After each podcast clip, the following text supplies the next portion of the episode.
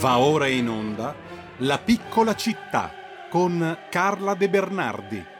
Le storie che il cimitero monumentale di Milano racconta. Eccoci qua, vedo già collegata con noi Carla De Bernardi che saluto. Carla, buongiorno, buona settimana. È un po' che non ci sentiamo, concomitanza sì, delle feste. feste. Esatto, non c'è molto da festeggiare in questo periodo, però uh, comunque... No, è un periodo molto delicato, ma in ogni caso mh, mm, limitiamoci, anzi mettiamoci mh, mm, a guardare la nostra rubrica. Tra l'altro dalla regia manderanno un po' di foto tra quelle che abbiamo già visto, perché oggi è un po' una giornata di sintesi, facciamo un po' il punto della situazione. Magari coinvolgiamo anche chi ci ascolta, ehm, che può dire la sua al 346 6427 756, ripeto per i messaggi WhatsApp 346 6427 756 oppure magari anche chiamare in diretta chi vuole farlo allo 02 66 20 35 29. In questi mesi, Carla, non so neanche più contarli, forse già più di un anno. Io col tempo sì, ho un rapporto. Un anno, sì, un. Ho un rapporto strano io col tempo perché vivo nel presente, faccio fatica a, pens- a guardare al passato e al futuro. In ogni caso, eh, comunque, in questi mesi, Carla, abbiamo fatto un grandissimo, meraviglioso giro prendendo come punto di riferimento eh, il Monumentale di Milano, il cimitero monumentale di Milano, nella storia, nella cultura, nell'arte eh, anche nella geografia eh, e mh, mm, nelle idee anche. Insomma, abbiamo visto attraverso le personalità che riposano eh, al cimitero monumentale e attraverso le storie che vi ruotano intorno abbiamo affrontato una quantità di argomenti. Eh, adesso non, è il momento forse di fare un pochino di sintesi, no? Eh, e intanto allora ti chiedo com'è stato per te questo viaggio all'interno di ciò che conosci benissimo e che hai contribuito a far apprezzare anche a tantissime persone attraverso l'associazione Amici del Monumentale e l'attività tua e di tante altre persone che con te collaborano. E, e poi mi piacerebbe sentire anche gli ascoltatori e le ascoltatrici su, su loro, le loro impressioni, le loro valutazioni su, questa, piacerebbe, piacerebbe su questo grande viaggio. Sapere, mm. sapere cosa, che effetto ha fatto a, a chi ci ha ascoltato eh, scoprire questo mondo, questa piccola città come la chiamiamo, ma come dici tu, questo micro macrocosmo, perché ehm, è una, eh, un punto di vista sulla città molto particolare, ovviamente, perché lo vedi da, eh, con gli occhi, se così si può dire, con la voce noi diamo voce a chi non c'è più, eh, che però non c'è più fisicamente, perché invece in modo diciamo spirituale e così eh, non, non fisico, queste persone sono presentissime perché hanno fatto di Milano quello che è oggi Milano. Allora non possiamo negare che Milano sia diventata una città molto importante. Ora, forse Parigi, New York, Londra, Tokyo sono più grandi certamente, eh, però credo che l'importanza mondiale che ha assunto Milano, per mille motivi che non sto qui a, esaminare perché li conosciamo tutti, eh, sia proprio nata quando Milano, eh, entrata nel 1860-61 nella, nel Regno d'Italia, nel nuovo Regno d'Italia, comincia il suo percorso di operosità, imprenditorialità, creatività, cioè tutto quello che eh, oggi per noi è consueto, ma che non lo era così tanto. Cioè, eh, Milano usciva da una serie di dominazioni straniere, non dimentichiamo che alla fine del 400 arrivano i francesi di Luigi XII, eh, da, da, lì in poi, attraverso tutta una serie di storie che non vi sto a dire, ma che troverete nel mio libro La storia di Milano che esce fra poco, eh, Milano non si libera del, del, degli stranieri fino al 1860, eh, quando appunto entra nel, nell'unità d'Italia e caccia i, gli austriaci che erano tornati per la seconda volta. Eh, la seconda volta degli austriaci non era stata bella come la prima, in cui c'era Maria Teresa, Giuseppe II, che erano dei sovrani illuminati, despoti ma illuminati, ma la seconda dominazione è stata veramente cruenta, nel senso che c'è stata una repressione selvaggia, poi, insomma, tutto quello che poi ha portato alle famose cinque giornate del 48 e poi dopo alla seconda cacciata degli austriaci. Poi sappiamo che c'è anche una terza guerra di indipendenza nel, nel 59, quel che l'è, ma non ci interessa perché oramai Milano è saldamente inserita in, eh, nel contesto nazionale. E eh, chi è che fa di Milano quello che appunto noi oggi vediamo, sappiamo, conosciamo. Lo fa tutta una serie di persone della mm, eh, più varia specie, nel senso che stiamo parlando di eh, imprenditori che, che, che, inventano qualcosa che non c'era prima, perché mancava tutto. Capisci che finché siamo stati mm. dominati ci pensava il, il, lo straniero. A un certo punto Milano ha dovuto rimboccarsi le maniche so- e fare da sé, come si usa dire.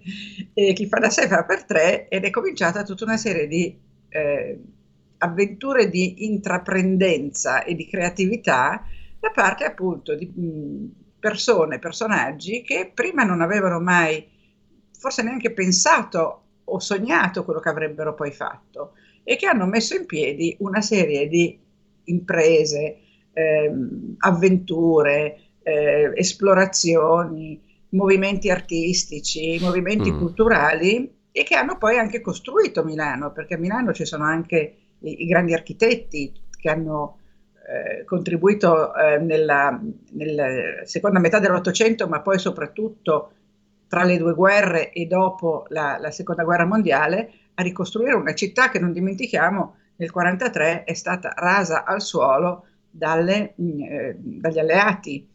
Che poi questo fosse il famoso effetto collaterale per ottenere la fine della guerra e in questi giorni purtroppo questi sono argomenti che conosciamo persino troppo bene, queste argomentazioni, però di fatto Milano fu rasa al suolo. Pensa che Piazza San, eh, San Fedele, dove c'è il monumento di Manzoni, sì. che è uno dei grandi personaggi che riposano nel Famedio, nel Salone, è il personaggio centrale del Salone del, famo- del Famedio del Monumentale, il monumento di Manzoni è rimasto in piedi tutto intorno, e questa foto io l'ho trovata negli archivi Bertarelli e la pubblicherò, tutto intorno sono macerie, cioè è, è rimasto in piedi solo Don Lisander con il suo libro delle Georgiche in mano che guarda esterefatto la città distrutta. eh, la ricostruzione della città, per esempio, è passata anche, attraverso il, la, la, navigazione sui navigli, perché attraverso i navigli, il naviglio grande e il naviglio della Martesana, arrivavano in città eh, la ghiaia e, le, e il materiale edilizio materiale edilizio, mm. esattamente. E quindi al Monumentale abbiamo veramente un campionario, lo so che non è la parola adatta, ma un elenco, una, non so come dirti, un, di persone che, eh, che, hanno fatto cose straordinarie. Eh, adesso vogliamo fare qualche esempio e poi naturalmente queste persone cosa hanno fatto poi? Hanno deciso che eh, la loro ultima dimora doveva essere importante, a volte fastosa, come le loro dimore eh, in città. Tant'è vero che c'è proprio nell'edilizia, nelle piccole architetture del monumentale, noi troviamo, ritroviamo tutti gli stili che ci sono stati a Milano. Quindi lo stile eh, neoclassico, lo stile umbertino, lo stile eh, il liberty, il deco, il razionalismo, il modernismo. E, ehm, e quindi abbiamo una, veramente una piccola città in miniatura. E poi abbiamo i monumenti, le sculture fatte dagli scultori più importanti da Medardo Rosso fino a Lucio Fontana, eh, Arnaldo ecco, Pomodoro. Carla, intanto ti giro due messaggi che sono sì. arrivati da un'ascoltatrice che scrive a me in maniera molto sintetica ma chiara. A me è piaciuta tanto la piccola città, raccontata molto bene in modo da rendere l'argomento assai interessante. Brava, scrive questa ascoltatrice. E sullo stesso tono anche Luciana da Udine. Eh, lei ha il dono, dice cara dottoressa De Bernardi, di saper raccontare incuriosendo chi l'ascolta. Un valore notevole per la nostra radio. Non smetterei di ascoltare i suoi racconti descrittivi che arricchiscono gli uditori. Un grande grazie e naturalmente complimenti. Eh, Bene, vedi, questo è il mio premio per quello che faccio, perché tu mi dicevi qual, qual è, mia, qual è stata la mia esperienza di questo viaggio sì. con te ma anche del mio viaggio che continua tutti i giorni, cioè per me il monumentale, ieri, no, ieri era domenica, mi sono riposata, ho lavorato in verità, ma eh, non, sono, non, sono, uscita, non sono andata sul, sul, campo, ma sabato ero lì con Lalla Fumagalli, che è la mia collaboratrice, vicepresidente e eh, collaboratrice molto stretta, siamo andate a, a, per, a fare un percorso perché eh, sabato e domenica c'è la Civil Week, anzi venerdì eh, giovedì, venerdì, sabato e domenica c'è la Civil Week a Milano, vale a dire la settimana della mh, partecipazione dei cittadini, eh, della eh, come dirti, partecipazione civica eh, dei cittadini, fare qualcosa per la mm. città e per la collettività, tant'è che si chiama Civil Week, non a caso.